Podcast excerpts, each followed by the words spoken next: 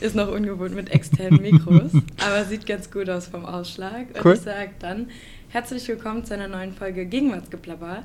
Heute, können wir das Fenster zumachen? Super. Heute aus dem Jakob-Kaiser-Haus, bin ich richtig? Genau. Genau, und ich darf mit dir sprechen. Wer bist du? Ich bin Johannes Vogel. Ich habe die große Ehre, das zweite Mal in meinem Leben schon Abgeordneter zu sein, also hier im Deutschen Bundestag, für die Freien Demokraten. Mhm. Und ich bin daneben noch Generalsekretär meiner Partei in Nordrhein-Westfalen aktuell und mache seit viele Jahre ehrenamtlich und eben auch einige Zeit beruflich jetzt Politik und freue mich, dass wir quatschen. Wer bist du? Ich bin Christina, ich mache den Podcast Gegenmaskeplapper und das ist eines von mittlerweile 5 Podcast-Projekten, die ich angehäuft habe. Und grundsätzlich tigere ich hier auch im Bundestag sehr viel rum als interessierte Journalistin und betreue zum Beispiel den Wirecard-Untersuchungsausschuss. Sehr cool. Genau. Was mich bei dir aber viel mehr interessiert ist, wie bist du hier gelandet und woher kommst du? Ich komme aus Nordrhein-Westfalen. Mein Wahlkreis ist im Sauerland, Olpe-Märkischer Kreis. Sehr schön, hochindustrialisiert und total ländlich. Wunderschöne Landschaft, Bigge See, kann ich nur jedem empfehlen. Traumhafte Naherholung, wenn man die braucht. Wirklich tolle Region. Ich komme gebürtig auch aus Nordrhein-Westfalen, ein paar Kilometer weiter westlich aus dem Bergischen Land, aus Wermelskirchen, einer Kleinstadt, so im halbe Stunde mit dem Auto von Köln entfernt, und habe auch in NRW studiert, in Bonn, war eine gewisse kurze Zeit meines Lebens, ein paar Monate für so ein Mini-Sabbatical mal in China, war beruflich mal bei der Bundesagentur für Arbeit, durfte eine Arbeitsagentur leiten und solche Dinge machen und bin hier gelandet, weil ich über den Umweg eines Jahres Aktivität bei den Grünen mit 15, irgendwann als Jugendlicher mit 16 bei den jungen Liberalen gelandet bin und mich als Liberaler wiedergefunden habe, also festgestellt, dass das meine politische Heimat definitiv ist. Und flugs über die Jahre wurde mein ehrenamtliches Engagement immer intensiver und irgendwann hast du Lust, noch mehr Verantwortung zu übernehmen, habe für den Deutschen Bundestag kandidiert und wurde 2009 mit 27 das erste Mal dann in den Bundestag gewählt. Dann warst du ja noch einer der Jüngeren, ne? Ja, damals war ich, glaube ich, der Drittjüngste oder so. Genau. Und danach sind wir ja mal rausgeflogen und ich habe beruflich was ganz anderes gemacht, was sehr spannend war. Also hätte ich es planen sollen, hätte ich es genauso geplant, weil ich glaube an Zickzack-Lebensläufe und dass man Verschiedenes macht im Leben. Es hatte das kleine Risiko, dass das Überleben der FDP nicht gesichert war und als tief bewegter Liberaler wäre mir das Risiko zum Aussuchen zu groß gewesen. Aber Gott sei Dank hat die Erneuerung der FDP ja geklappt und deshalb kann man im Nachhinein sagen, alles gut. Okay, und Umweg über die Grünen hast du gesagt. Würdest du sagen, dass das trotzdem dann der richtige Weg für dich war? Ja, man guckt sich ja um. Und ich war damals, wollte mich einfach politisch engagieren, darauf hatte ich Lust. Ich hatte festgestellt, dass die hoffnungsvolle Fußballkarriere bei Turo-Wermelskirchen möglicherweise nicht im Profifußballertum endet und habe deswegen Zeit gehabt, weil ich dieses Hobby dann beendet hatte und war immer ein politischer Mensch, glaube ich. Und ich weiß noch genau, wie mich ein Schulfreund angestupst hat. Warum bist du eigentlich nicht in einer Partei und einer Jugend? Warum engagierst du? Du bist doch so interessiert an politischen Fragen. Ja, und dann habe ich das gemacht und wie das so ist, man schaut sich um. Es gab Gründe, mich haben damals gesellschaftspolitische Fragen mehr interessiert, gesellschaftliche Liberalisierung, das war Ende der 90er.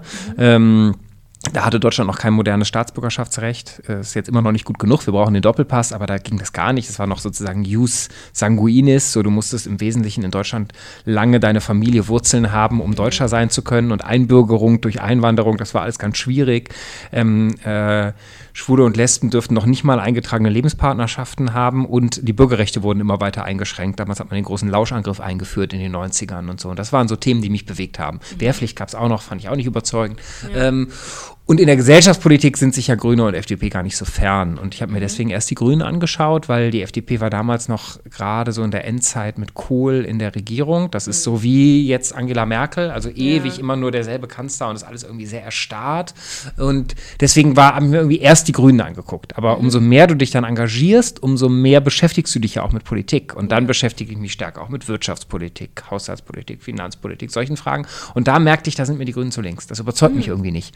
Und dann suchte ich eine Kombi, gesellschaftlich-liberal und marktwirtschaftlich orientiert, wirtschaftlich-liberal, klingt nach FDP, gibt es nur bei der FDP, deswegen habe ich mir die dann näher angeschaut und dann guckte ich mir die Julis an und las das Grundsatzprogramm der Julis und alles, was ich an der FDP cool fand, fanden die Julis an der FDP cool, alles, was mir an der FDP damals nicht so gut gefiel, kritisierten die Julis, dachte ich, okay, das ist meine politische Heimat. Perfekt. Und so bin ich da gelandet. Ja, okay, also bist du dann mit 16 bei den Julis? Eingetreten, genau.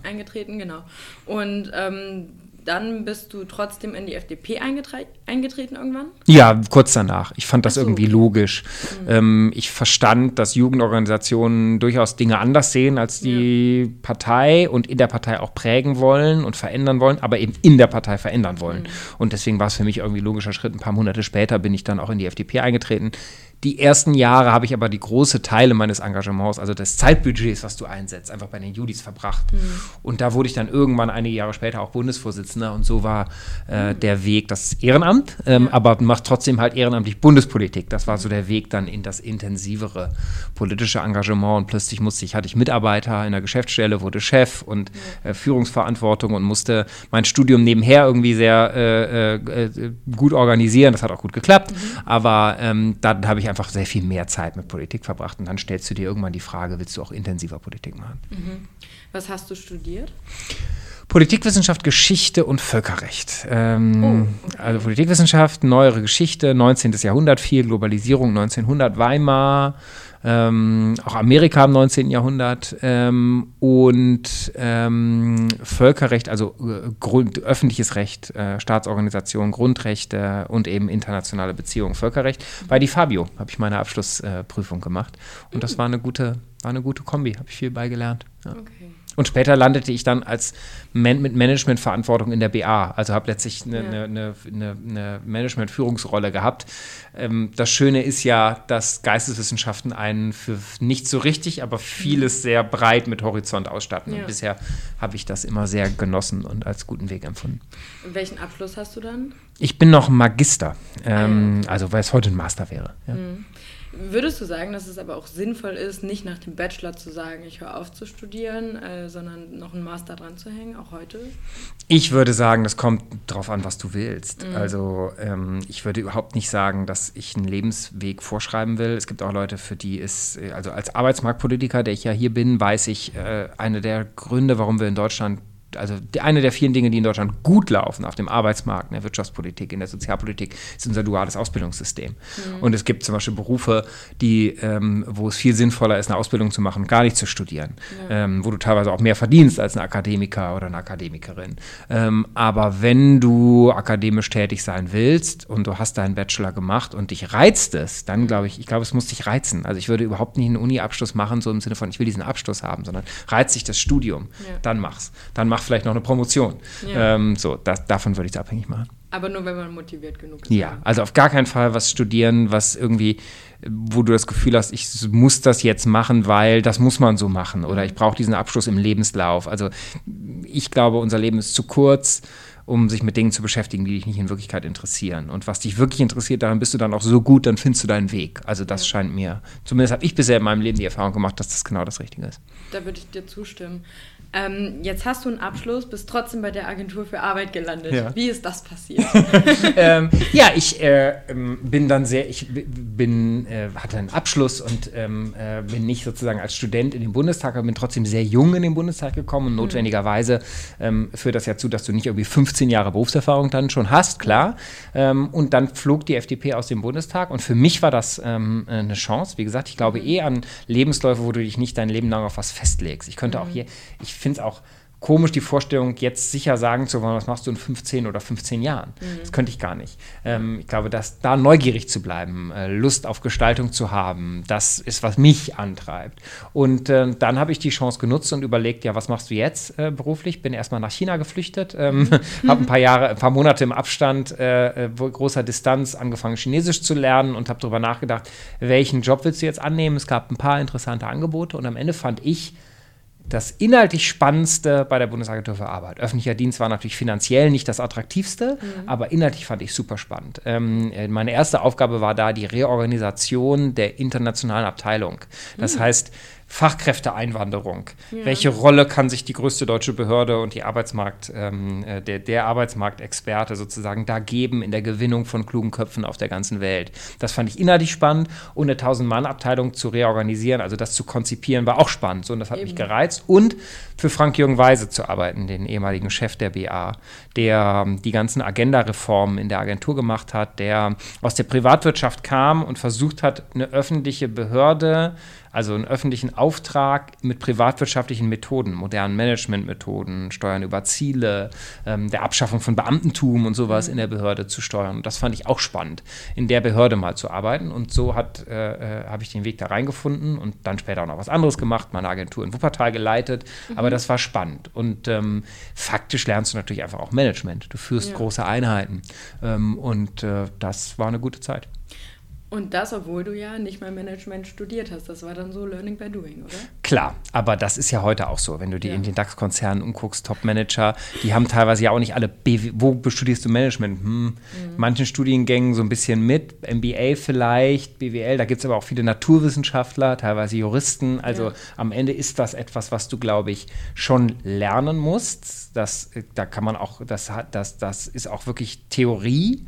Die wird in der BA auch sehr intensiv gelernt. Es gibt eine Führungsakademie mit ganz tollen Trainern, die so St. Gallen Managementmethoden, Preise immer wieder gewinnen, also wirklich sehr hochkarätige Managementausbildung, aber die sammeln eben Seitenquereinsteiger und Menschen mit ganz unterschiedlichen Hintergründen, Frauen und Männer, und du wirst dann theoretisch ausgebildet, aber es gibt nicht den einen Studiengang, der dich zum Management führt. Das ist, glaube ich, weder in der Privatwirtschaft noch in den Teilen des öffentlichen Dienstes, die sich als Teil von modernem Management begreifen. So.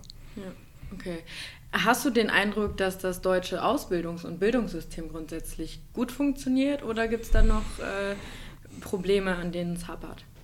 Also ich habe das Gefühl, dass wir das duale Ausbildungssystem, die berufliche Ausbildung, darum beneidet uns die ganze Welt. Und das ist auch eine enorme Stärke, die wir uns erhalten müssen. Auch in der Digitalwirtschaft, nach der nächsten Transformation. Davon bin ich fest überzeugt. Ich glaube, dass unser Ausbildungssystem 2 Baustellen hat, wo es ran muss. 3 eigentlich. Erstens die Durchlässigkeit. Ich will überhaupt nicht gewichten, es gibt nichts an Wertigkeit oder besser, wenn es um die Frage geht, will ich Akademikerin oder Akademiker oder Nicht-Akademikerin oder Nicht-Akademiker werden. Aber wir haben eindeutig eine Pfadabhängigkeit. Das heißt, zu viele Menschen können das nicht frei entscheiden nach Talenten, Neigungen, welcher Job interessiert sie, wo wollen sie hin, sondern sie entscheiden es faktisch durch Vorprägung aus dem Elternhaus. Und das ist ein Problem. Und das siehst du an den Zahlen im akademischen System, an den Unis. Ne? Also wenn du guckst, wer macht einen akademischen Abschluss, wer promoviert vielleicht gar einen höchsten akademischen Abschluss, da ist die Pfadabhängigkeit, wer kommt aus Akademikerhaushalten, wer nicht, viel zu hoch. Also an Chancengerechtigkeit haben wir eine riesen Baustelle. Da müssen wir besser werden. Da sind wir die Industrienation, die ehrlich gesagt am schlechtesten abschneidet. Und ich finde, das nehmen wir so hin. So seit Jahren, Jahrzehnten, so Schulterzucken nehmen wir das hin. Baustelle 1. Baustelle 2, die Praxisorientierung in dem Sinne, dass wir theoretische Ideen und Erfindungen und Durchbrüche dann in konkrete, praktische Produkte umsetzen. Also Ausgründungen aus Unis. Oder ein Unternehmertum aus Unis entsteht. Ja. Da sind wir in Deutschland, da ist noch ganz viel Luft nach oben, glaube ich. Und das Dritte ist, ich würde das mal nennen, habe das mal mit einem Kollegen hier, Jens Brandenburg, den du vielleicht auch kennst, mal so aufgeschrieben, überhaupt ein zweites Bildungssystem für das ganze Leben. Also wir sind viel zu stark geprägt in Deutschland, wir als Gesellschaft, mal abstrahiert, von der Vorstellung, man habe ausgelernt nach seinem Abschluss. Ja. Und Weiterbildung, immer wieder an die Uni zurückgehen, das ist hier im Vergleich auch zum Beispiel zu Amerika viel zu wenig die Kultur. Mhm. Das ist eine Herausforderung für die Unternehmen, das ist eine Herausforderung für das Mindset von uns allen, das ist eine Herausforderung für die Politik, die zum Beispiel Finanzierungsinstrumente dafür zur Verfügung stellen muss. Midlife BAföG ist dazu ein Vorschlag von uns, neben vielen anderen, damit sich das auch jeder leisten kann, immer mal wieder rauszugehen, dazu zu lernen, nochmal einen zweiten Schritt zu machen, den Horizont zu erweitern. Aber es ist eben auch eine Aufgabe für die Unis. Also ich war mal in Harvard für einen Fellowship, da ist es total üblich, dass Leute für kurze Zeit dann nochmal auch als Führungskräfte oder aus welchem Bereich auch immer mit 40, 45, 50 an die Uni zurückgehen. Und das gilt nicht nur für die Top-Universitäten, sondern es gilt breit. Ja. In Deutschland, wen siehst du denn? Also es gibt Seniorenstudiengänge. Das heißt, am Ende deiner Karriere, dann gehst du wieder in die Vorlesung und lernst was über Ägyptologie. Das ist vielleicht auch cool, vielleicht mache ich das mit 70, aber... ja eben, aber so zwischendurch wäre ja auch nicht schlecht. Also immer wieder, das meine ich auch mit Zickzack-Lebensläufe, wechseln zwischen Jobs, Aufgaben, vielleicht Erwerbsformen, Selbstständigkeit, Gründung, Anstellung und zurück und immer mal wieder auch aufladen, auch intellektuell. Ja. Ich glaube, da können wir noch viel besser werden, denn daraus entsteht Kreativität und Innovation. Davon bin ich fest überzeugt. Ja. Ich habe gehört, du schulst auch deine eigenen Mitarbeiter hier hin und wieder. Ist das richtig? Ja, also erstens versuche ich selber immer wieder mir Zeit zu nehmen, irgendwas dazu zu lernen, was mit meinen Expertise und meiner aktuellen Tätigkeit gar nichts zu tun hat. Für Phasen und so im Alltag, immer mal wieder in kleinere Zeiteinheiten. Zweitens, wir haben die Kultur, dass Fortbildung, Weiterqualifikationen, wo es immer irgend geht und ich es mir leisten kann als Arbeitgeber, ich möglich mache für meine Leute. Und drittens, wir versuchen auch als Team gemeinsam zu lernen. Wir haben zum Beispiel so ein Format, das wir nennen wir Inspiration Breakfast, dass wir mindestens einmal im Monat, gerne häufiger, in Corona-Zeiten leider so ein bisschen schwierig, weil normalerweise ist Breakfast auch schöner, wenn du zusammenkommst zum Frühstücken, jetzt machen wir es halt digital, uns einen Morgen nehmen, wo wir gemeinsam uns von irgendjemand Kluges einen Input geben lassen zu einem Thema, von dem wir alle Nicht-Experten Ahnung haben. Also von Blockchain über Disinformation in der digitalen Welt bis XYZ haben wir schon Verschiedenes gemacht. Der Strategie der KP in der globalen Politik und solche Dinge, da darf sich das Team wünschen, worauf sie Bock haben. Und das machen wir. Also wir versuchen, die Kultur der Weiterbildung auch im Team zu leben, genauso wie wir versuchen, eine Kultur von selbstbestimmtem Arbeiten, was Zeit- und Ortsbestimmtheit angeht, zu leben, also New Work zu leben. Wir mussten hier am Anfang von Corona erfreulicherweise keinen Prozess umstellen, konnten einfach sagen, ab morgen, der einzige Unterschied zu bisher ist, ab morgen ist nicht mehr auszusuchen, ob ihr ins Büro kommen wollt, denn es machen möglichst wenige. Ja. Am besten gar niemand und wenn, dann so gesteuert, dass nur eine Person pro Raum und so. Aber alle anderen Prozesse waren voll flexibilisiert. Ja. Und so versuchen wir das, was wir politisch predigen, aus Überzeugung, auch selber zu leben im Team. Okay, cool. Und wie groß ist das Team? Ein klassisches Abgeordnetenbüro. Also ich habe ja auch noch ein Team in Düsseldorf. Als Generalsekretär leite ich ja politisch die Landesgeschäftsstelle der FDP dort. Aber mein Team hier in Berlin und also in Berlin und in NRW, wie gesagt, ist ja ortsflexibel, also wo die sind, ist mir wurscht. Sie machen die Arbeit und sie machen sie sehr gut. Ich habe ein tolles Team, sehr großes Privileg.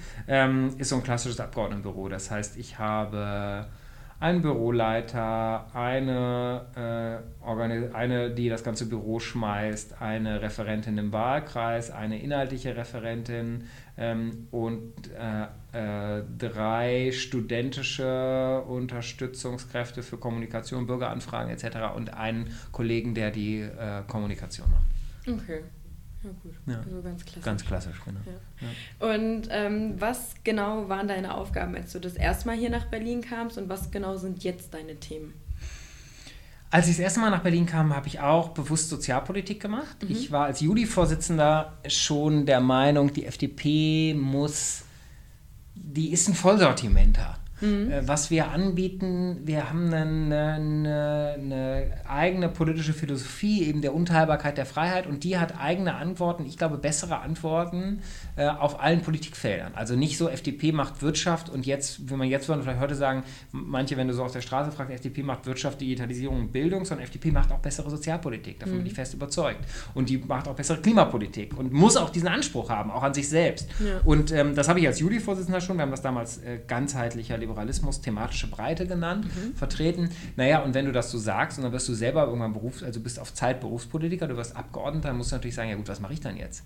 Ja, dann mache ich Sozialpolitik. Also ein Thema, an das du glaubst, was du spannend findest, was für dich essentieller Teil des Liberalismus ist, wo aber vielleicht es draußen Leute gibt, die sagen FDP und Sozialpolitik. So, und deshalb habe ich damals das gemacht und wurde arbeitsmarktpolitischer Sprecher. Und als ich dann das zweite Mal wieder kam, wollte ich das gerne fortsetzen. Also ich finde ich habe schon den Anspruch, Generalist zu sein und zu vielen Themen eine Meinung, was zu sagen zu haben für uns, aber ich finde, es muss schon einen Themenbereich geben, wo du echt jede Tiefenbohrung durchhältst. Und das war nach meiner Überzeugung dann wieder die Sozialpolitik. Jetzt habe ich die Rentenpolitik noch dazu bekommen und leite die Arbeitsgruppe. Also ich leite die FDP-Truppe im Ausschuss für Arbeit und Soziales, und unser Job ist, und meine Rolle begreife ich als Oppositionsführung zu Hubertus Heil. Okay, was kritisierst du denn am meisten in seiner Arbeit? Unverantwortliche Rentenpolitik, kein Plan, wie das übermorgen finanziert werden soll, gibt das Geld mit der Gießkanne aus und stabilisiert die Rente nicht für alle Generationen, und das ist der Anspruch. Rentenpolitik musst du in Jahrzehnten denken, finde ich, nicht nur bis zum Ende der Legislaturperiode, die muss stabil sein für alle Generationen. Zweitens, er kriegt die Modernisierung der Regeln des Arbeitsmarktes nicht hin, also diese ganzen Regeln für New Work, Arbeitszeitgesetz, Regeln für Homeoffice, das ist alles total veraltet. Wir sind in der grotesken Situation, dass im Moment ja ganz viele im Homeoffice sind, was ich auch richtig finde. Auch verpflichtend im Homeoffice sind, finde ich, da ist auch die sinnvollere Vorgabe in der Pandemie als Ausgangssperren, zum Beispiel. Aber Hubertus Heil hat es nicht mal geschafft, den Rechtsrahmen so zu modernisieren, dass das überhaupt klappt. Also ich mache mal ein konkretes Beispiel. Wenn ein Kontrolleur jetzt in ein Unternehmen geht und guckt, ob die Arbeitsstättenverordnung in der Pandemie, also die Corona-Schutzverordnung eingehalten wird, wo ja steht, überall wo es geht, also klar, geht es nicht beim Gehirnchirurg oder beim Handwerker, aber bei Wissensarbeit, das, was du und ich hier machen, das geht ja fast alles auch im Homeoffice aktuell. Und die Unternehmen sind verpflichtet, das anzubieten. Wenn die Arbeitnehmerinnen und Arbeitnehmer aber nicht aussuchen können, wo sie arbeiten. Und im Moment sind die Cafés zu. Also wenn du im Homeoffice bist, bist du zu Hause. Du bist nicht beim Cappuccino im Coworking Space, weil die sind zu. Dann gilt der Rechtsstatus von Telearbeit. Das klingt schon sehr nach 80er Jahre. So ein Telekolleg. Und so ist es auch. Denn da sind so ganz moderne Regeln drin, wie zum Beispiel der Arbeitgeber muss sicherstellen, dass der Neigungswinkel der Fußstütze stimmt. Die Tastatur und der Bildschirm müssen baulich getrennt sein. Das heißt, wenn du einen Laptop hast ohne Dockingstation und derzeit dauerhaft im Homeoffice bist, bist du positiv formuliert in der rechtlichen Grauzone, treffender formuliert illegal. Das heißt, wir sind in der grotesken Situation, wenn jetzt ein Kontrolleur in ein Unternehmen geht und sagt, wo sind Ihre Mitarbeiter? Die sagen, wir haben Corona, die sind alle zu Hause. Und dann nachfragen würde, und mit welchen Geräten arbeiten die? Ja, wir haben denen Dienstlaptops gegeben. Aha, Laptops, haben die auch eine Dockingstation? Und wenn du dann sagst, nein, dann müsstest du theoretisch als Arbeitgeber die zurück ins Büro beordern, in Corona-Zeiten. Warum? Weil Hubertus Heil zwar eine Verordnung macht, die Unternehmen zwingt und auch Arbeitnehmer jetzt zwingt, was ich in der Sache in Corona für sinnvoll halte, aber nicht mal die Regeln modernisiert bekommt. So, und das wäre mein zweiter großer Kritikpunkt an ihm. Beim Thema Weiterbildung ist er weiter gedanklich. Da hat er zumindest, denken wir, glaube ich, ans selbe Ziel. Da hat er auch ein ganz gutes Gesetz gemacht. Das Problem mit Sozialdemokraten ist immer, die wollen für jedes Problem eine Behörde zur Lösung. Die haben der Bundesagentur für Arbeit jetzt neue Aufgaben bei der Weiterbildung gegeben. Das finde ich gut. Ich kenne ja die Bundesagentur für Arbeit. Aber ich würde sagen, die Bundesagentur für Arbeit als die Masterlösung für jede Herausforderung bei der Weiterbildung ist auch Quatsch. Das ist die typische SPD-Antwort. Oh, Weiterbildung machen wir, Bundesagentur für Arbeit. Die hat eine Rolle, aber das reicht bei weitem nicht aus und es geht weit darüber hinaus. Und da würde ich dann sagen, sozusagen springt er nicht weit genug. Das wären meine drei Kernkritikpunkte. Okay. Gibt es denn umgekehrt hier im Bundestag auch Kollegen, mit denen du sehr gut und eng zusammenarbeitest, obwohl sie in anderen Fraktionen sind? Ja, also ich mag auch Hubertus und Hubertus mag mich, glaube ich, auch. Ich glaube, okay. Wir schätzen uns und respektieren uns sehr. Das heißt ja nicht, dass man inhaltlich, duzen uns auch, wie du merkst, inhaltlich in jeder Frage einer Meinung sein muss und in allen demokratischen Parteien. Ja. Und auch bei den Linken gibt es Kollegen, die ich schätze für ihre Arbeit, schätze für ihren Charakter, glaube, dass das tolle Parlamentarierinnen und Parlamentarier sind. Mit der AfD habe ich nichts zu tun, will ich auch nicht. Mhm. Aber ansonsten, klar, wenn du erstens gibt es immer wieder thematische Überschneidungen, wo du dann plötzlich Gemeinsamkeiten findest. Selbst mit meinem völlig wahnsinnigen Pendant, also in Anführungszeichen, ich glaube, er würde schmunzeln, wenn er es hört, an rentenpolitischen Sprecher bei den Linken, wo wirklich, also wenn wir das in der Rentenpolitik machen, was der sich ausdenkt, das ist im linken Himmel ist immer Jahrmarkt in seinen Augen und in 5 Jahren wäre die Rente pleite. Ganz fatal. Aber selbst da gibt es Gemeinsamkeiten bei Einzelthemen. Mhm. So, wir haben zum Beispiel was gemeinsam gemacht für eine bessere Rentenabsicherung von sogenannten jüdischen Kontingentflüchtlingen. Also den Jüdinnen und Juden, die in den 90er Jahren nach Deutschland eingeladen wurden, um hier in Deutschland das Judentum wieder größer zu machen, die eingewandert sind, die Deutsche sind. Und da gibt es ein Riesenproblem bei der Absicherung. Und da haben wir gemeinsame Initiative gemacht. Also einzelne Überschneidungen gibt es immer wieder, mit den Grünen auch in dem Fall gemeinsam. Und charakterlich schätzen tue ich sowieso Kolleginnen in allen Parteien, genauso wie es in allen Parteien, außer der FDP natürlich, auch Leute gibt, wo du sagst, boah, ist vielleicht nicht so sympathisch oder finde ich so ein bisschen charakterlich zweifelhaft. Jetzt hast du gesagt, außer in der FDP, in der eigenen Fraktion, also da gibt es natürlich keine, die charakterlich zweifelhaft sind. Gar nicht? Ja. Schon, oder? Ja. Also jetzt ohne Namen zu nennen, aber man hat doch bestimmt auch mal irgendwie den einen oder anderen Kollegen, der einem auf die Nerven geht. Ja, klar, aber ich kenne jetzt niemanden, wo ich sagen würde, hey, ich finde, das sind alles tolle Parlamentarier und Parlamentarier, aber klar gibt es Leute, mit denen du abends ein Bier trinken gehst und mit Menschen, wo es sich irgendwie nicht ergibt. Das ist ja logisch. Das ist ja immer so bei 80 Leuten. Gibt es manche, viele mit denen du dich super gut verstehst, manche, mit denen du gar befreundet bist und andere, mit denen du einfach weniger zu tun hast. Das ist ja klar. Ja, eben. Das ist ja logisch. Ja. In Zeiten von Corona fällt ja dieses Biertrinken eher weg, oder? Ja, leider. Was macht man denn stattdessen dann? Hat man da überhaupt eine Ausweichmöglichkeit aktuell? So richtig nicht. Wäre ja auch, also Walks. Aber halt immer dann, wenn dann nur zu zweit. Aber das ist das Schöne. Ich finde, man geht im Moment viel, wenn man so Lust hat, einfach mal zu plaudern, gemeinsam nachzudenken. Dann verabredet man sich im Moment viel so zu Corona-Spaziergängen hier an der Spree entlang. Das ist, mag ich sehr. Ich kann gut im Laufen nachdenken. Aber das ist jetzt natürlich auch wieder leichter möglich. Es war aber den Winter natürlich nicht so angenehm, weil teilweise war das Wetter ein bisschen Schiedwetter, wie man im Norden sagen würde.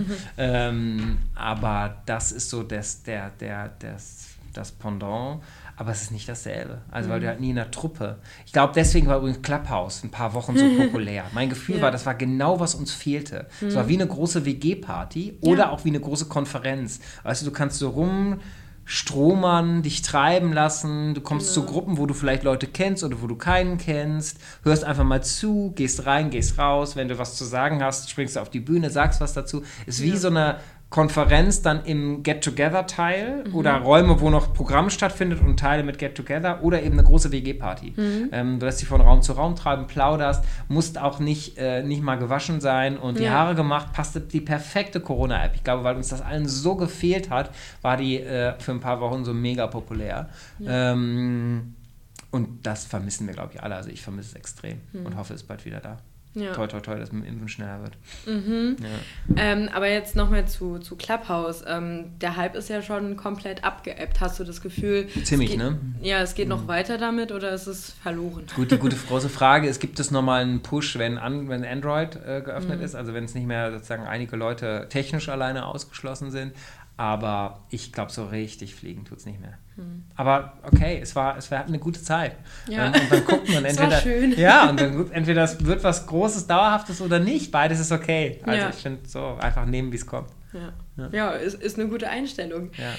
Was machst denn du eigentlich in deiner Freizeit? Hast du noch Freizeit? Ja, ich habe, wie glaube ich, alle Politiker zu wenig Freizeit. Also es gibt ja viele Politiker-Klischees, die zutreffen, aber es gibt eben auch manche, die totaler Quatsch sind und diese Politiker sind faul. Das ist wirklich Quatsch. Immer wenn ich das von irgendwelchen Leuten vor Ort höre, sage ich, hey, kommen Sie mal eine Woche vorbei. Danach sind die mal hechelnd. Also manche machen das dann, einzelne. Echt? Ja, also ganz selten, aber gibt es mal, so, okay, machen Sie mal ein Mini-Praktikum, sind mal einen Tag oder eine Woche vorbei. Und die es gemacht haben, danach waren die immer so hechelnd und sagen, also ich werde nie wieder sagen, dass Politiker nicht viel arbeiten. Das ist wirklich Quatsch. Ob wir unsere Zeit jeweils produktiv verbringen, das muss jeder sich selber fragen. Ja. Das ist eben Eigen-Selbstmanagement, aber definitiv viel zu tun. Zu wenig Freizeit, aber natürlich habe ich Freizeit. Was mache ich da? Ja, im Moment kann man ja nicht viel machen. Im Moment lese ich viel. Was liest du denn gerne? Breit. Also mehr Sachbücher. Meine Frau zieht mich immer damit auf, dass sie liest mehr Belletristik und ich irgendwie lese gerne Sachbücher. Ich weiß nicht warum, ich lese auch mal Romane, aber ich lese gerne Sachbücher unterschiedlich, was mich halt gerade interessiert und ich irgendwo aufgeschnappt habe. Ich laufe viel, ich laufe jeden Morgen, es tut mir gut, die frische Luft raus. Ich verbringe aber vor allem gerne Zeit mit meinen Freunden, gehe gerne ins Kino und das sind alles so Dinge, die ich im Moment gar nicht machen kann. Und was ich merke, wie sehr es mir fehlt, ist das Reisen. Also ich wusste immer, dass mir Reisen wichtig ist, Horizonterweiterung. Oder auch mal einfach ein Wochenende rauskommen, wie sehr ich das brauche, wie sehr ich das Gefühl habe, irgendwie in so eine geistige Enge zu kommen und auch merke, wie es mich so unleidlicher macht. Ich bin eigentlich, glaube ich, ein sehr zufriedener, ausgeglichener, gut gelaunter Typ, aber ich merke, wie es mich mental belastet, dass ich seit 2 Jahren fast gar nicht gereist bin. Und das fehlt mir fast am meisten. Das ist definitiv ein wichtiges Hobby. Ja. Wo warst du zuletzt? Zuletzt war ich meine letzte Reise vor Corona war Washington. Auf einer Konferenz in D.C. Ja. Cool. Ja. Ich finde Washington richtig, richtig nice. Hast du in den Staaten irgendwie eine Lieblingsstadt? Ich mag auch D.C. sehr gerne. Ja. Das glauben viele oft nicht, weil das die nehmen, dass das Retortenstadt war. Das finde ich nicht. Also ich mag ganz viel in den USA, aber ich mag D.C. auch sehr gerne. Lieblingsstadt könnte ich gar nicht sagen.